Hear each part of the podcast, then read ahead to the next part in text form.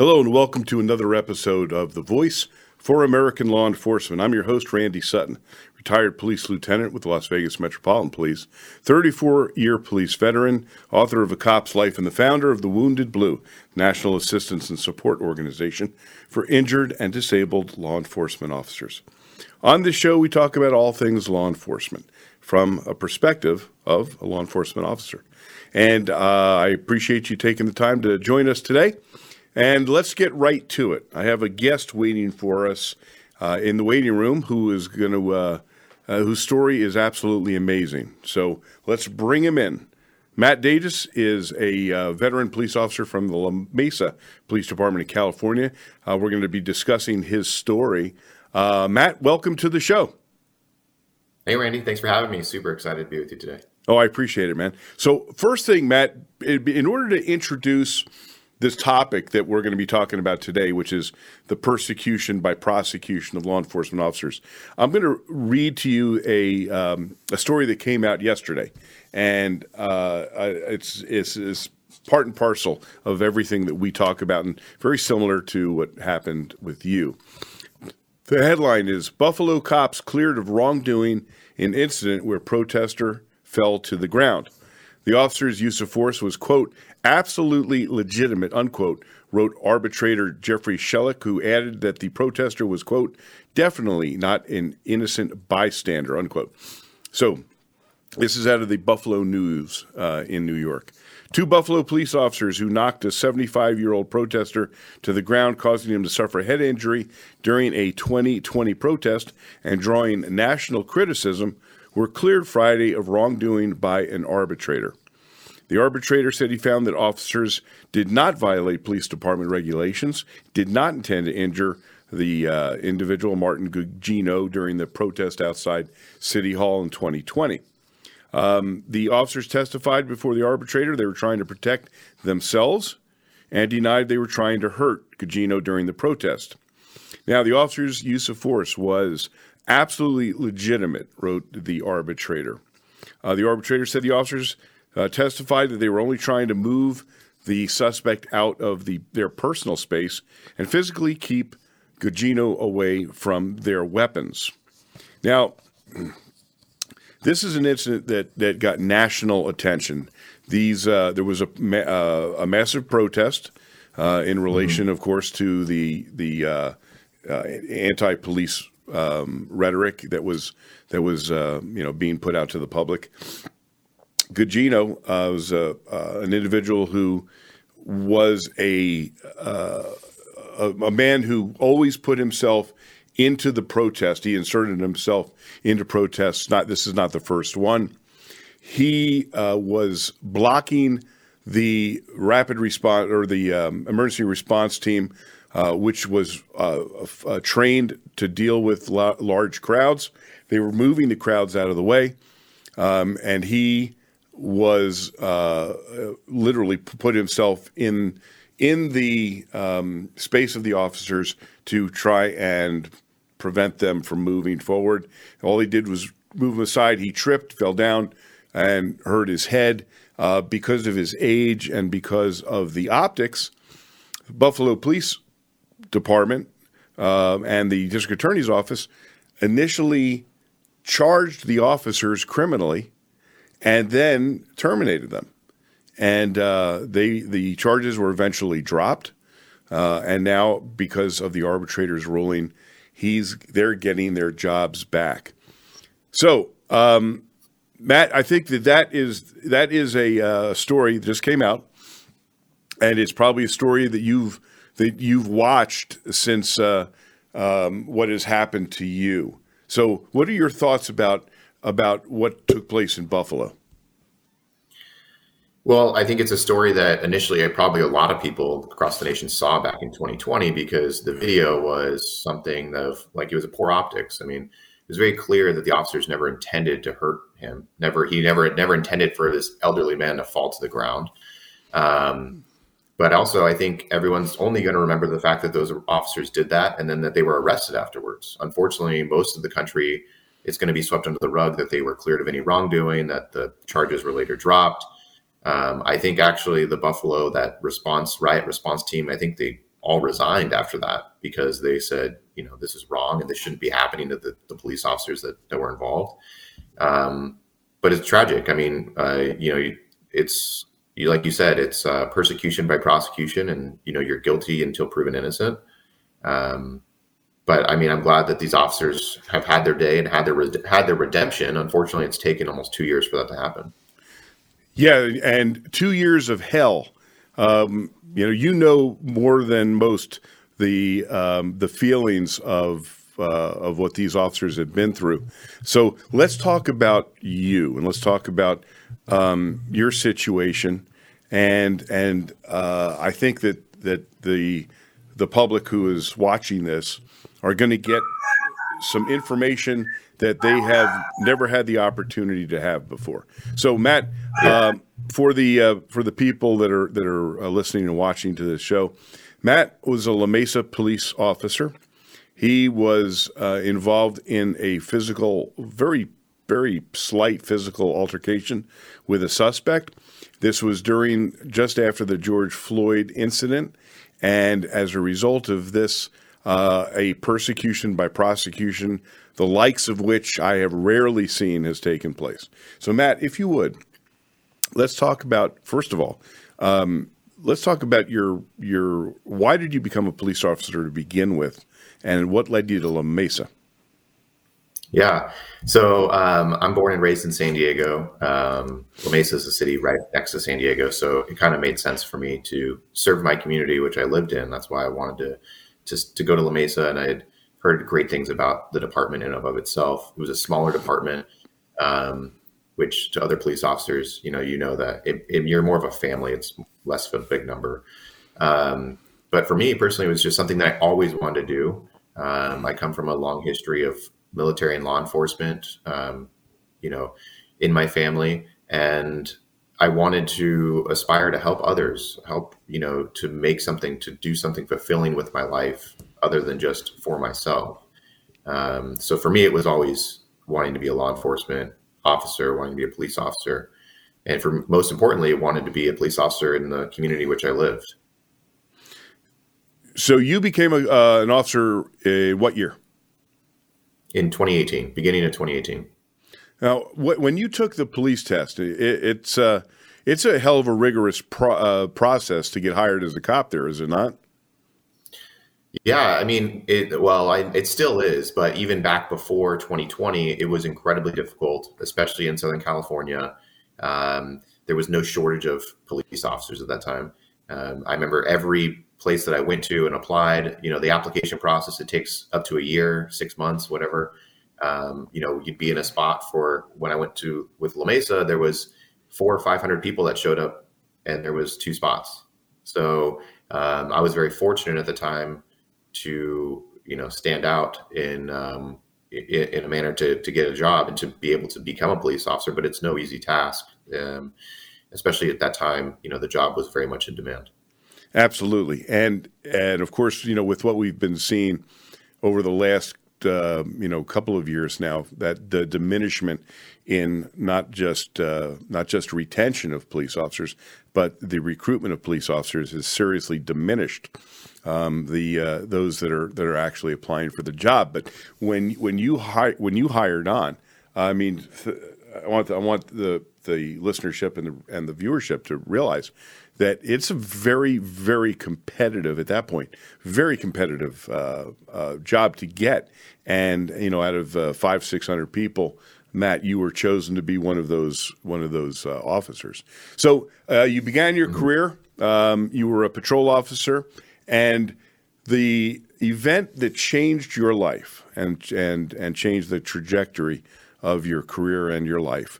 Uh, tell us about what happened. Yeah. So, unfortunately for my circumstance, it happened two days after the Minneapolis George Floyd incident. Um, at that time, there was no unrest throughout the country yet. It was just breaking the news. Um, this is, you know, May 27th of 2020. So, two days after that incident occurred, um, I went to work just like a normal day. And um, I went to go help out another officer, the senior officer on the squad that I was working with had asked me to come to one of the uh, train stations that we have in the city that run throughout the county of San Diego, uh, just to do some proactive enforcement, um, which we're doing all the time. Where it's a regular uh, occurrence. We're there all, all, every day. But uh, so I said, yeah, no problem. I'll, I'll come by. Um, I'll help out. And I got there, um, spoke to a few people. You know, nothing out of the ordinary. Made contact with a subject who didn't have a trolley pass. He was like immediately aggressive, agitated, angry. Um, he ended up pushing me, and uh, we had like a little back and forth where I pushed him back into his seat a couple times. Um, very, very low level use of force. Um, his friends, unbeknownst to me, were well actually known to me because they were standing by and, and very agitated and screaming. That it turned out to be like a huge crowd and a scene that that was being caused, but they were recording this this situation. And um, I arrested the subject, took him back to the station, cut him a citation, and then later that night, he and his friends posted that on Instagram using the hashtag of George Floyd and police brutality. And that's the same week that everything was going viral. And um, the news picked it up. We had protesters at our home immediately that evening, uh, at my home, at me and my wife's home. And um, it just devolved into chaos from that point on. Now, that evening, you got a phone call uh, that uh, you were unaware that, that this was even taking place. Um, and you got a phone call from a coworker, correct? Yeah, my partner at the time, he called me um, and said, "Hey, that uh, that thing's on Facebook," and I, I don't have social media. I don't really follow that kind of stuff. So I was like, "What are you talking about?" And um, he sent me the link, and it there was, the video from that day, and it had you know thousands and thousands of views, and then in the comments, people were posting our address and my phone number and I don't even know how that stuff really had gotten out. That was kind of something over my head at the time.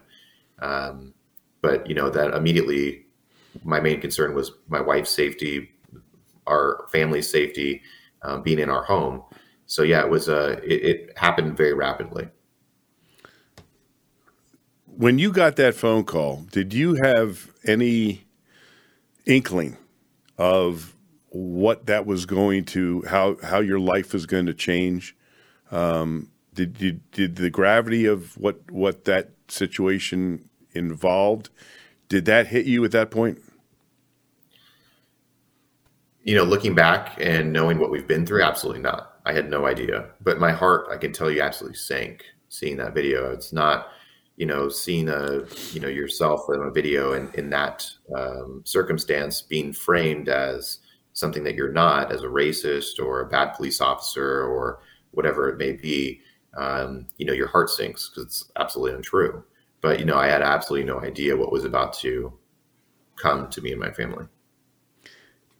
At that point, did you have faith in the leadership of your organization? Did you did you believe that they would have your back?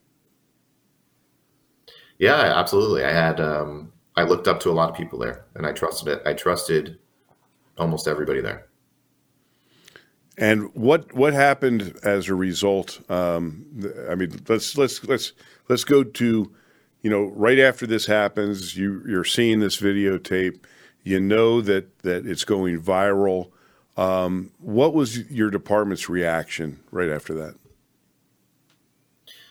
Well, it was. Um, it, I knew it was. You know, they were they were reacting to the public uh, reacting. And initially, it wasn't um, as big of a deal, at least you know inside the department.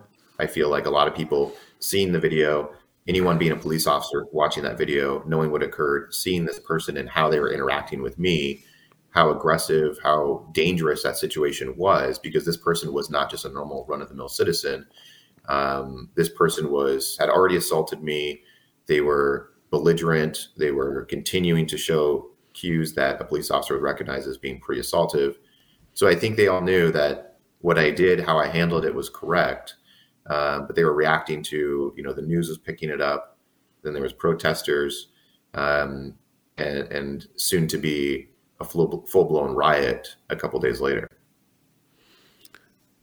So before the riot, had uh, any of your supervisors connected with you and told them that they were going to that they were supportive of you, or I mean, what was the before the riot? What was the reaction to from the leadership of your agency? You know, I had um, I had support, no doubt. I had people coming up to me, telling me, you know, patting me on the back and saying, you know, it's going to be okay. Obviously, this is something that I had never been through. A young, a young police officer at the time, people knew that I had that people were sending out my address and my parents' address and my phone number and my wife's number. So I think people were really concerned about my safety, and everyone was telling me it's going to be okay. Don't worry about it. It's going to be okay. And I believe that without a doubt. Were any of the people that told you it was going to be okay in a leadership position of the department? Yeah, I had spoke to um, my sergeant at the time, and I believe I also spoke to a lieutenant and a captain, and they all reassured me that you know everything was going to be okay. Um, you know, it's going to be handled. Don't worry about it. You know, their number one concern was my family's safety at that time. So, you basically your life now became, um, eh, I mean, let's say in disarray because of the danger that your your family was facing. Um, what ha- what did you do about your living arrangements? So my wife and I, you know, we got out of the home pretty quickly. I felt, you know, at that point we had a for weeks. Uh, there was like a 24 hour security detail at my house of police officers, and um, you know we weren't there. But we soon after that next day we left after the incident because you know, I couldn't leave my wife there alone. Um, you know, so we stayed with family that were nearby for four weeks, five weeks until we ended up selling, having to sell our house that we had just purchased as a newlywed couple because it, it wasn't uh, safe. You know, having peace of mind in your home is your number one, um, you know, factor. And as a police officer, yeah, I can't leave my wife home alone. That doesn't make sense. So that was my number one concern. Now, you had not been relieved of duty or anything like that. Were you still working?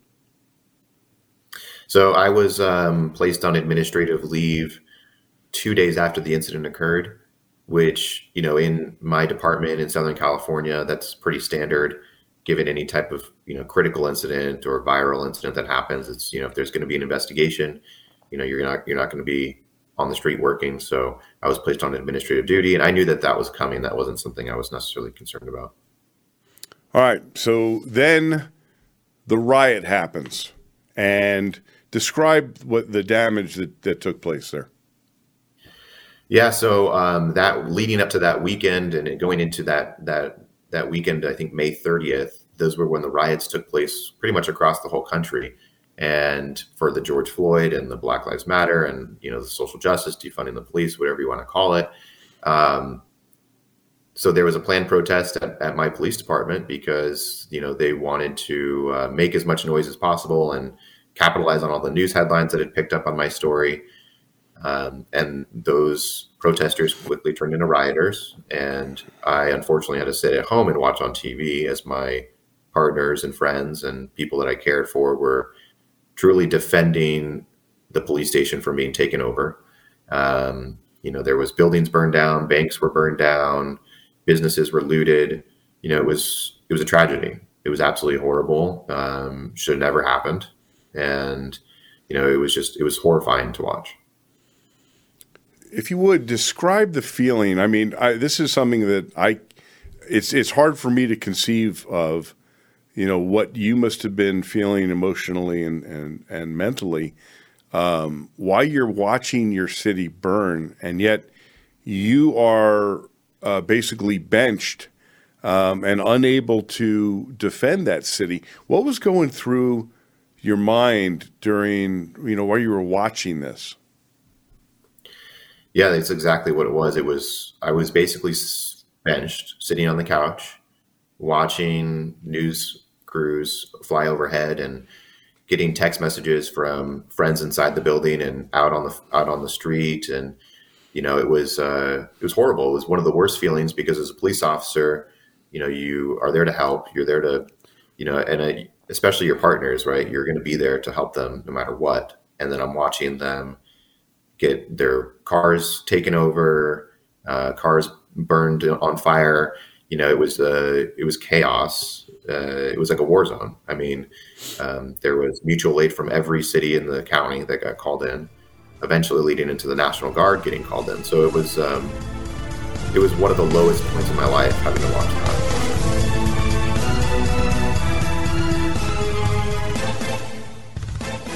Trouble getting to sleep and staying asleep can be infuriating. Your mind races. You toss and turn, and the harder you try, the harder it is to drift off. And today's digital age makes it even harder. You're not alone with this struggle.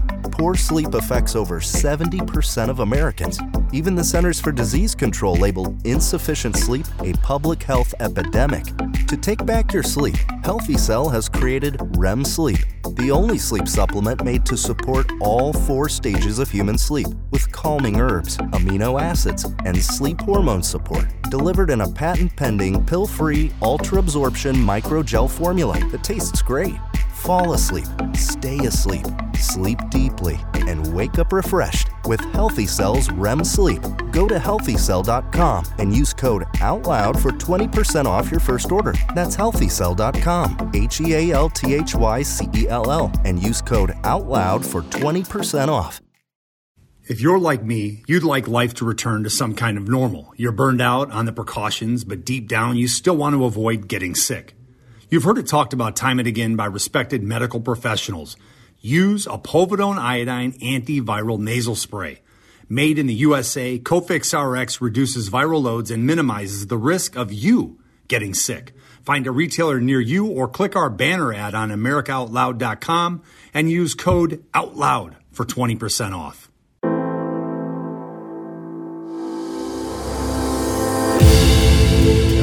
Often ask me, Malcolm, how do we fight the corruption? Robert Frost has said it best freedom lies in being bold. Hell, for six incredible years, Bold is America Out Loud. Welcome to the new era in communications America Out Loud Talk Radio.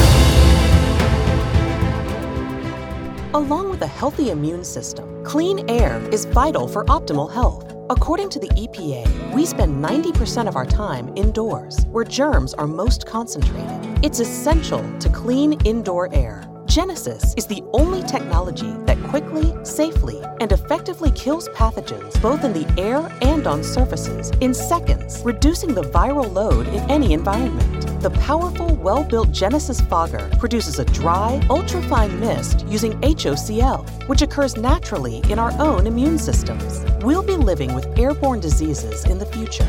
New viruses and antibiotic resistant superbugs are no problem for Genesis. With Genesis, you'll be ready for what's next. Visit genesisfogger.com. America Out Loud listeners receive a 15% discount with promo code OUTLOUD at genesisfogger.com slash outloud.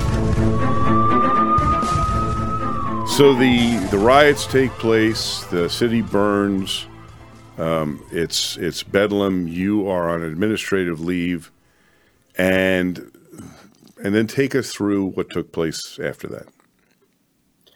So very quickly after that, I got um, some phone calls from the city, not from the department, but from the city, and you know they tried to offer me a resignation with a pretty big sum of money in the six figures. I, t- I denied it, told them no way. And then the next day they called back again, and then they wanted to meet with me and my wife. And they brought my wife in to try to appeal to her. And then they basically tripled the money that they were offering for me to resign with, you know, no wrongdoing, no investigation, nothing. And I said, absolutely not. We're not resigning. We're not leaving. Um, I'm getting get my name cleared. The news, it's all uh, my name's already been smeared on the news and local media and whatever. Uh, there needs to be an investigation. Um, we were told we were selfish. My wife was on on board with me 100. percent She was told she was being selfish. That the city and the the people that live there, you know, they needed us to, to resign. We were never going to leave. So um, then, out of nowhere, they hired an outside investigator instead of using the internal affairs in the police department, they went and paid somebody outside something like 75,000 or hundred thousand dollars to do a investigation of my incident, my use of force. All right, let, let me stop you there because I, for, I, I, it's really imperative that the viewers and the listeners understand what a um, uh, what an aberration this was from from normal procedures. So, you know, your agency, like like you know every other police agency in the country, has a system in place to investigate internal issues, uh, to investigate policy matters, to investigate complaints. So, in your agency, in the in in the world in the normal world, how would this complaint have been handled? Yeah, it would have been taken. Uh, well, first of all, there was never actually a complaint filed, but the city opened up an investigation on their own, which is fine. Um, the city would, uh, you know, the department would open an investigation. It would be handled internally by the internal affairs. Um, you know, some some some departments have an internal affairs bureau, or you know, officers or uh, command that handle internal affairs investigations. And then you know there'd be an investigation there'd be interviews it'd go through the whole channel the process of um, reconstructing what occurred and interviewing me interviewing the subject any witnesses and then finding out if there was any violations or you know if as a matter of fact if anything actually illegal took place and then you know presenting those findings.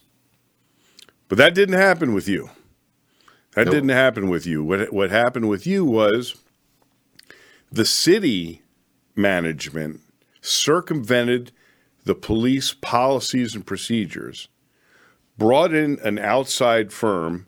This is this is called you know a hired gun, and yeah. then uh, they're the ones that made the determination of any of any violations, which is which is highly uh, er, erratic. I mean, I've never I've I've never heard of this happening. So, what were you when they called in? When you when they called in, or you you discovered that there was an outside uh, firm that was conducting the investigation, what was going through your mind at that point? You know, I, uh, I, I could see where it was going. I could see the writing on the wall a little bit and seeing what they were going to try to do. But I knew in my heart, I was like, well, I never lied. I never did anything wrong. I never violated anyone's rights, and I especially never exceeded any use of force. So I knew in my heart that I was on the right, and I said, "Okay, they can do whatever they want. They can try to do whatever they want, but you know, the truth is plain as day, and it's on camera. Everything happened on camera. So, you know, let's go." I want to just take a little step back because um, the city itself circumvented the, um, the the the normal the normal system of investigative process. Before there was any investigation, um, what was what was the um, how did they, they approach you and say, "Hey, uh, we want your resignation"? and and we just want you to basically go away and here's some money for you to go away? How did they how did they phrase that? That's exactly how they phrased it. Hey how about you and your wife take a long vacation or go uh, you know back to school or something like that which I, mean, I, already have a college degree. I don't need to go back to school. Um, and i was just very confused like this this, that's not going to happen you know i told my they communicated it through my attorney and I told them like absolutely not. You know, they could kick they can kick rocks. So it in so in in my world, um, that's basically called a bribe. yeah, they they were trying to bribe you to leave, yeah. and they offered you a high six figure uh, um, payment to just go away. Um, yeah. You said no. That that uh, you weren't going to accept that. Why did you say that? Well, you know, at the time, my na- like I said, my name was being smeared all through the media, and um, there was a narrative. The only narrative that was out there was uh, white officer, black subject. Only narrative. That's the only headline that was out there. Nobody cared about the facts. Nobody cared that he put his hands on me, um, and I needed the, those facts to be out there. I was, I, and I wasn't going to just walk away from this career that I wanted to spend the next, and I and I plan on spending the next, you know, 25, 30 years doing. Um, I needed my, I have my integrity, my morality. I'm not going to take money and leave. That to me shows that I would have done something wrong, or I knew I did something wrong, as if I hightail it out of town with a big bag of cash. So I knew what, what needed to be done in my heart, um, which was for there to be an investigation. All right. Uh, so, uh, what was what was your your your chief and your administration? How did they react to you being offered this this large sum of money to just go away? What was what was their uh, interaction with you about this? Um, so I didn't have any direct interaction, but I know, you know, like I said, some of the people in the city council called me selfish, and I know that the feeling was they were very the city and the department and the command and the department were very angry that I wasn't willing to take the money. That they felt like I was um, not playing by the rules, or you know, how dare I, and that I was kind of sticking it to them. Um, but yeah, I mean, they, they were not happy at all. So this this changed your relationship with your administration. Is that correct? Oh, no doubt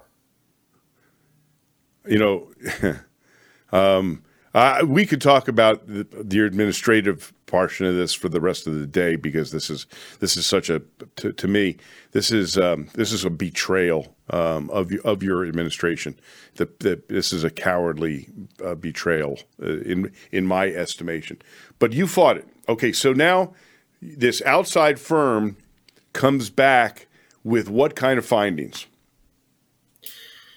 So they cleared me of my use of force, and then they found me to be dishonest in the reasons for my stop. They found me to be dishonest in basically every aspect of the investigation.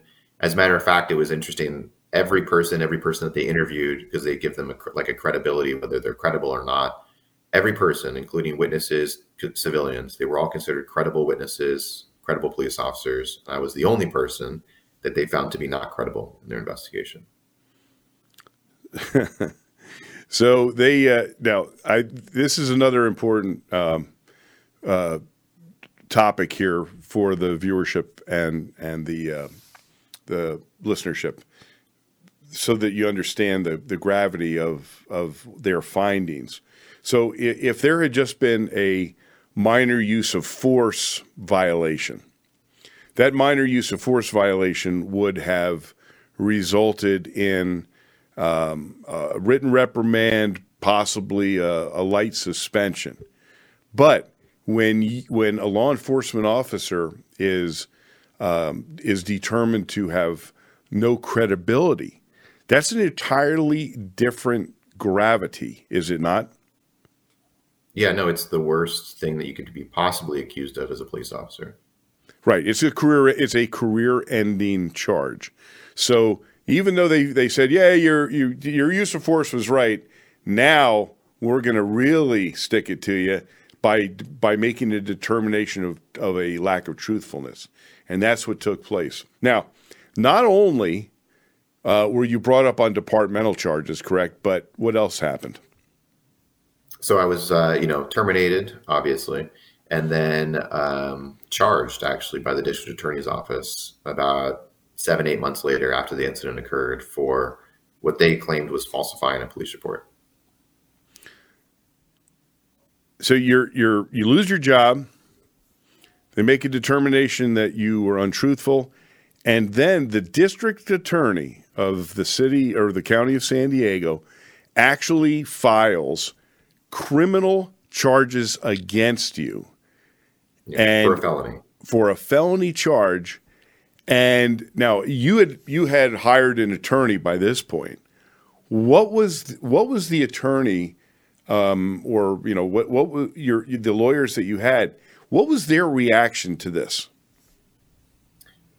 They were as shocked and surprised as I was. I mean, their jaws were literally on the floor. They they I, when I got that phone call, my attorney she was she was basically in tears telling me because she had no idea that this was coming. She had no idea that or could not fathom that they would ever do this. based on the evidence that we had and that we knew was in our favor. Um, but it became very clear to us very quickly that it was again politics. So you had already filed an appeal from the um, from the the, the um, department charges, correct? Yeah, and that was another aspect involved as well. I think that the the, the city, the department, the, the the district attorney, they wanted to do all that they could to make it as hard for me as possible. There's never been one step of this entire way that they were not pushing and clawing to do whatever they could. Um, so by charging me with a felony, only made things even more increasingly difficult for me to be potentially reinstated or to move forward in my life um, or to regain any any redemption from this. So suddenly, your entire life is upended. Your um, your own department administration turns on you. The city that you grew up in, that you literally uh, served um, as a police officer, literally put your life on the line. They they do everything in their power to destroy you. Mm-hmm. And you and your wife, you you were newlyweds at the time of this.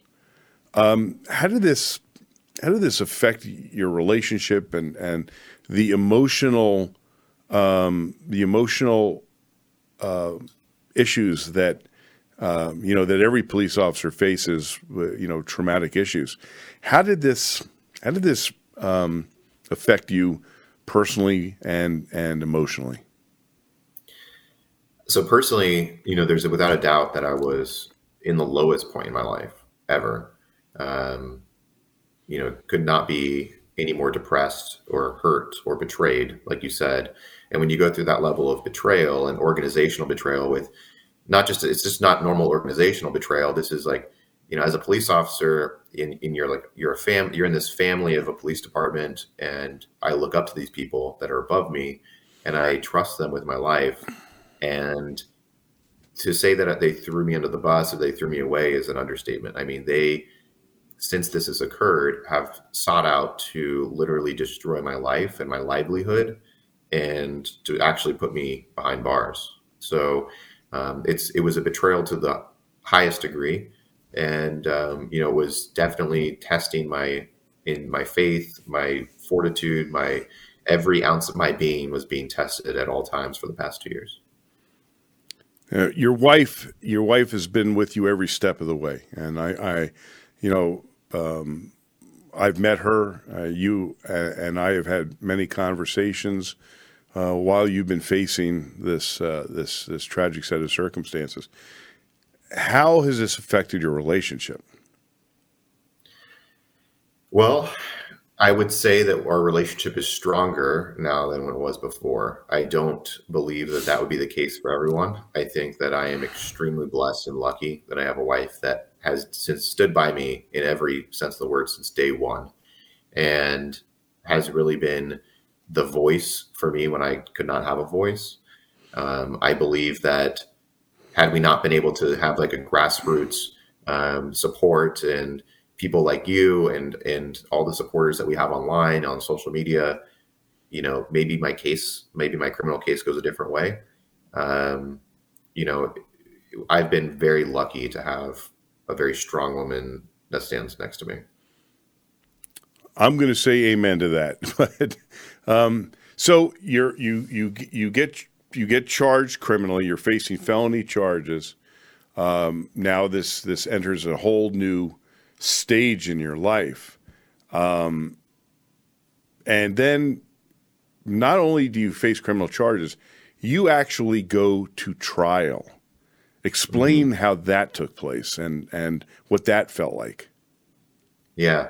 So in 2021, we were seeking out very much like we just wanted to, you know, get as much as we could in front of the district attorney. We we thought that maybe they didn't have all the evidence or they didn't have, um, you know, all the statements from all the witnesses and everything that we had done and gone through, and the other officers that had, you know, corroborated everything that I said, and they did. They had everything. Um, so it was very clear from day one that it was all about politics. There was a there's a reelection campaign coming up. Um, and we found very quickly that you know it was going to get dragged to, to, trial. There was not a judge in, in this county, or I don't know if in this whole country, that would have thrown the case out um, just because they didn't want to stand in front of that train. Um, so my wife made the jump. She said, "We need to get loud. We need to get online. We need to change the narrative." You know, she created our social media account at Clear Officer Dages on Instagram, and we had this huge following that grew over a year. Um, and we had such great support from my friends and family. So we went to trial. It was the most stressful two weeks of my life. and even though we knew, you know, we were in the driver's seat, we went into trial every day. And my attorneys just said, we just need to take it one step at a time. And every single day that we went into trial, we won every single day.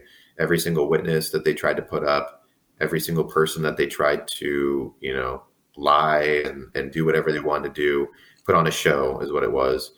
Um, you know, thankfully the jury stood strong and saw through all the BS that was going on, and uh, you know acquitted me of any wrongdoing.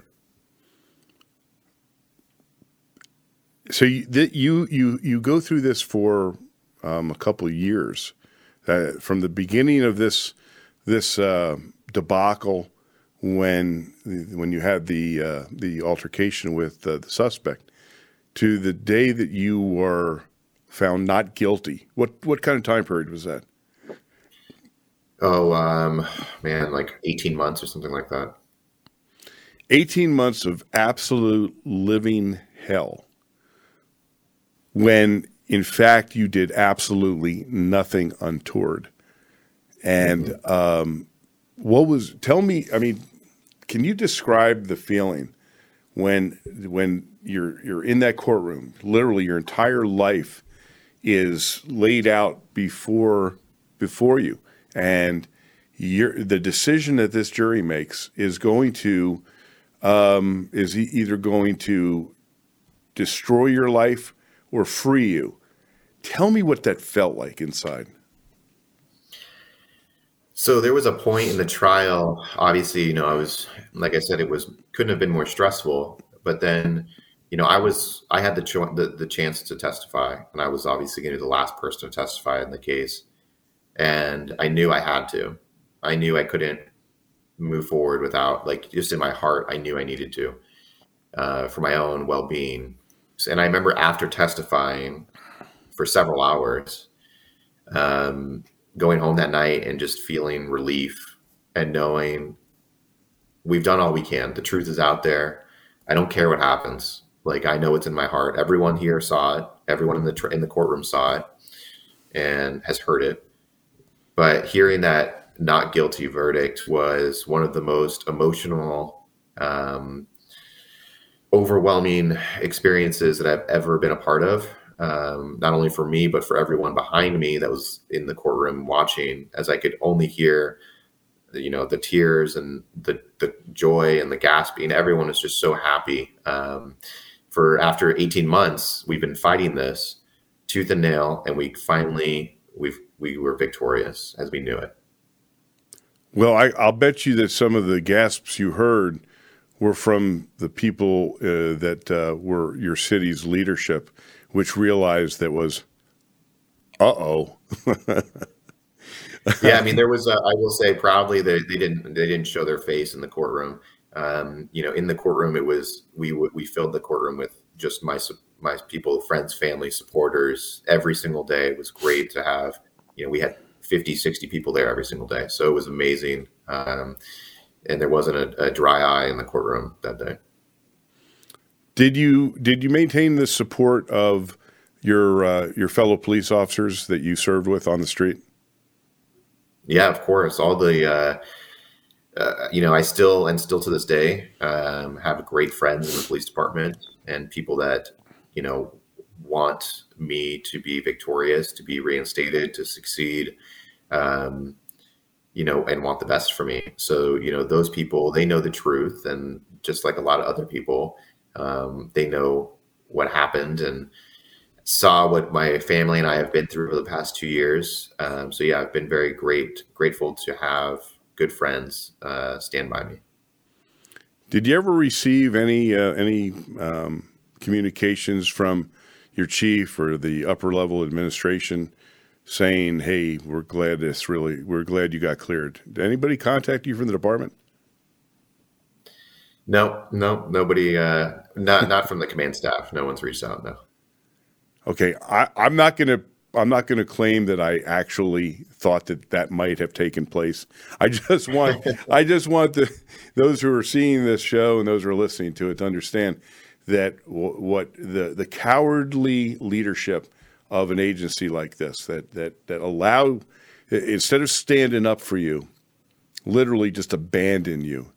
And I, I mean, for me, I could never go back to work for a place like that. I, I, it, it just, I would, I would be so bitter that it just couldn't, it just could never ever take place. But, um, so, all right, so you're victorious. You're not guilty. But that doesn't mean that the story ends there now, does it?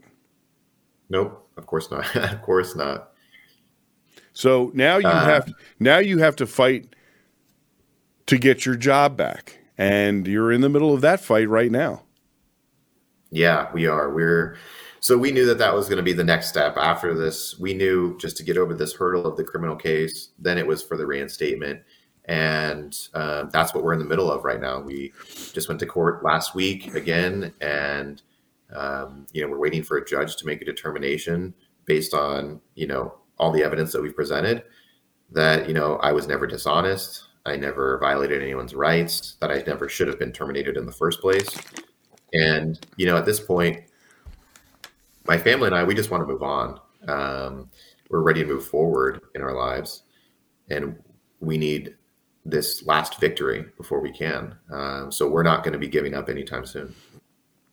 No, I think I don't think the word giving up is really in your vocabulary, and uh, of course, you know you have the support of so many that that um, are standing with you while you're you know um, going through this. Now, there's also, but you know, there's still there's still going to be legal issues out there. So you were, I mean, the financial uh, toll that it took on you is immense. That uh, now you you had you had uh, support from your police uh, union. Is that correct? Yeah, I did. I had some support through my union. Um, obviously, some of my attorney's fees were covered by my union. You know, because this became such a large political show um, and circus. Me, my wife, and my family, we were forced. We needed more legal support. So to date, my wife and I, we've paid over one hundred and twenty thousand dollars out of pocket um, in legal fees. Well, I it's it's um, it's something that I, I hope that you're getting some support from uh, you know others uh, you know when it comes down to that. But there there is also um, litigation once this is completely over, where you might be able to um, to sue for wrongful termination and a bunch of other a bunch of other um, legal issues that can come up. Um, I would, uh, you know, I'm not going to ask you what your plans are with that, but but of talking about uh, uh, people that are so well deserving of of compensation for the for that wrongdoing. Um, you know, I can't think of a of of someone who's more deserving of it than you. And and my personal feelings, I hope you sue the hell out of every individual you possibly can, and you bring to the public's attention the torture that they that they levied upon you um, because you simply wouldn't play ball. You didn't take the bribe that they offered you to just simply go away because you stood on on on on your your own morality. You knew that you didn't do anything wrong. You didn't step away. You didn't accept their bribe, and then you defeated them in court. You're you're a hero, Matt. I, I want I want the, the everybody that's watching this to know that, and so is your wife. Um, I saw how she stood with you, stood by you. Was your was your voice when you didn't have a voice? Yep. And and and what what's so important here for for the for the public to know is that what happened to you is happening across America. You're not the first. You're certainly not going to be the last. Same as when we started this show, we talked about these Buffalo officers. And uh, this is happening across America. Uh, district attorneys across America are taking an activist approach. They're, they don't want to charge bad guys, but they sure as hell want to charge the police whenever they possibly can. And uh, this is a true injustice. So, uh, Matt, um, I want to congratulate you on on your on your on your win because to be to be acquitted on this is is a major win. I know that that, that yeah. the, the challenges are still out there for you. Um, and of course, uh, I support you. Your brothers and sisters that have been following this case um, have tremendous uh, love and support for you as well. And we wish you nothing uh, but the best. And and uh, you know, is, is, there if there's anything that you'd like to say to the to the public that uh, you know you'd like to bring to their attention, um, you have the floor. Yeah, thanks, Randy. I mean, I think you made a great point. I think that if I've had any takeaway from this, it just has this whole event that's happened to me is that this is happening across the country. Um, and mine was public. Mine was very public. But, you know, a lot of these events are going on behind closed doors to police families across the country. Um, and it's really opened my eyes as to the need for um, this in law enforcement to help these families, to help these police officers that don't have the resources, that don't have the ability, that don't have the voice that I was given. And um, really, I, I, think that if everyone needs to take anything away, they need to support their police officers, support their local police departments, and really make their voices be heard at the uh, at the ballot box in November. That's exactly right. So, uh, Matt, thank you for taking the time to join me here on the Voice for American Law Enforcement. It's Matt Dages, uh, and he uh, he is continuing the fight. Matt, thanks so much for joining me. Thanks, Randy. So, um, this is a perfect segue uh, to talk about. Now, you heard Matt's story. Instantly, as soon as the uh, uh, the social media hit, uh, they the um, his address was put out, and and literally he had to move from his house. So you know what? This is a great time to talk about OfficerPrivacy.com. Um, there's a, uh, a service out there that that helps law enforcement officers to get their information taken off the internet so that they cannot be discovered like like Matt was. And officerprivacy.com is is a company that it was started by a, a police officer who was um, very effective in creating uh, a methodology for removing the ability for others to find you on the internet. And I had no idea how easy it is until he showed me, Pete James, who uh, started the company. He showed me how easy it is to to be found. And this is a perfect example.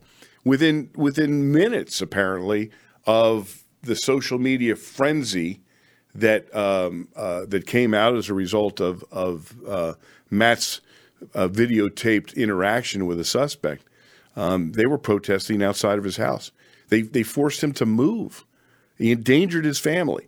Well, don't be don't be fooled that that they that this can't happen to you. So go to officerprivacy.com and check out what they have. It's not it's not expensive, and it it could it could save um, a lot of a lot of heartache for you. OfficerPrivacy.com. You know, this part in the show where uh, um, is called the end of watch, and unfortunately, I have way too many names to read. Police is uh, this is where we we honor those men and women who have uh, given their lives in the line of duty in the last week or so. Police Officer Trey Marshall Sutton, Henrico County Police Department in Virginia, was killed in a three-vehicle crash when a truck drove into the intersection at 8:30 p.m. He and his field training officer were transporting a prisoner when their vehicle was struck. Um, officer Sutton, his field training officer, and the prisoner were all transported in life-threatening conditions. Officer Sutton succumbed to his injury shortly after midnight. Police Officer Trey Marshall Sutton, Henrico County Police, Virginia, end of watch Thursday, March 31st, 2022. Police Officer Dominic Francis, Bluffton Police Department, Ohio. Police officer Dominic Francis was struck and killed by a vehicle while deploying spike strips near mile marker 142 at 2:30 a.m. Troopers were uh, had started pursuing the vehicle. The vehicle fled into I-75, exceeding speeds of 130 miles per hour, striking Officer Francis. Police Officer Dominic Francis, Bluffton Police Department, Ohio. End of watch Thursday, March 31st, 2022. Deputy Sheriff uh, Darren Almendarez, Harris County Sheriff's Office, Texas.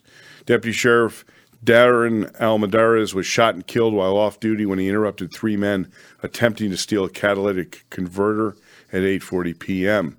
He and his wife were returning their car in a grocery store parking lot when he observed the three men attempting to steal the catalytic converter. He instructed his wife to run from the scene. A struggle ensued after one of the men produced a handgun during the struggle. Deputy Almendarez pulled out his off duty weapon. Shots were exchanged, in which he and two of the three suspects were wounded. He died later in the hospital. Deputy Sheriff Darren Almendarez, Harris County Sheriff's Office, Texas. End of watch Thursday, March 31st, 2022. Lieutenant William D. Lebo, Lebanon Police Department in Pennsylvania. Lieutenant William Lebo was shot and killed as he and other officers responded to a domestic related burglary, 1100 block of Forest Street, 3 p.m. The owners of the house had returned home to discover an emotionally disturbed relative had broken in. The man was still inside when officers arrived, and uh, Officer uh, Lieutenant Lebo was shot along with two other officers. He died later. Lieutenant William D. Lebo, Lebanon Police Department, Pennsylvania, end of watch Thursday, March 31st, 2022. Investigator Donald Richard Crooms, Houston County District Attorney's Office in Georgia, was killed in a vehicle crash on Moody Road at about 12:30 p.m. An oncoming vehicle crossed the center line, struck investigator Crooms' department head on. Collision caused investigator Crooms' vehicle to strike a third vehicle. He was killed in the crash. Investigator Donald Richard Crooms, Houston County District Attorney's Office, Georgia, end of watch Wednesday, March 30th, 2022. Deputy Constable Jennifer Chavis, Harris County Constable's Office, Texas. Deputy Constable Jennifer Chavis was killed when her patrol car was struck by a drunk driver on Fondren Road. Other drivers had called 911 to report that the driver of a Ford F 150 uh, was possibly drunk and had fled the scene of another crash. The uh, vehicle struck the back of her SUV, causing it to burst into flames, killing her. Deputy Constable Jennifer Chavis, Harris County Constable's Office, Precinct 7, Texas. End of watch Saturday, April 2nd, 2022. And Sergeant Christopher Michael Vaughn, Cedar Bluffs Police Department, Alabama, suffered a fatal medical condition after assisting a vehicle pursuit that resulted in a vehicle crash. He was uh, uh, still on patrol when he experienced a medical complication and was pronounced dead. Sergeant Christopher Michael Vaughn, Cedar Bluff Police Department, Alabama, end of watch Friday, April 1st, 2022. Each of these officers gave their lives in the line of duty. So, as we come to a close for this show, I ask you to go to thewoundedblue.org. That's thewoundedblue.org, our organization that helps injured and disabled officers across the nation. If you want to find me, you can find me on Facebook at the Voice of American Law Enforcement. And if you want to contact me to uh, uh, talk about this show or to talk about how you may help the American law enforcement community, contact me at randy at thewoundedblue.org. Thanks for joining me here on the Voice for American Law Enforcement. I'm Randy Sutton. 111, 110.